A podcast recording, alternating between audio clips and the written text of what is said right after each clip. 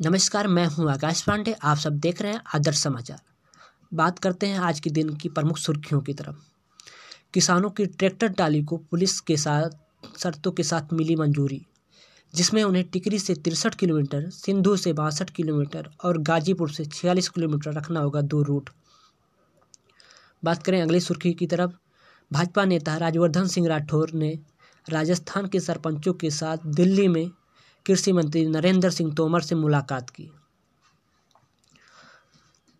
बात करें तीसरी सबसे बड़ी सुर्खी की तरफ़ तो अमित शाह ने कांग्रेस पर हमला बोलते हुए कहा कि उसने केरल में मुस्लिम लीग और आसाम में एआईयूडीएफ के साथ हाथ मिलाया।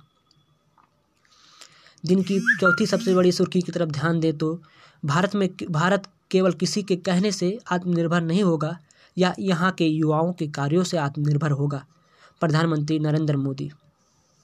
बात करें दिन की पाँचवीं और सबसे आखिरी सुर्खी की तरफ़ तो कानून मंत्री रविशंकर प्रसाद सोमवार को मतदाता पहचान पत्र का इलेक्ट्रिक संस्करण लॉन्च करेंगे, जिसे आप मोबाइल या निजी कंप्यूटर से डाउनलोड कर सकते हैं।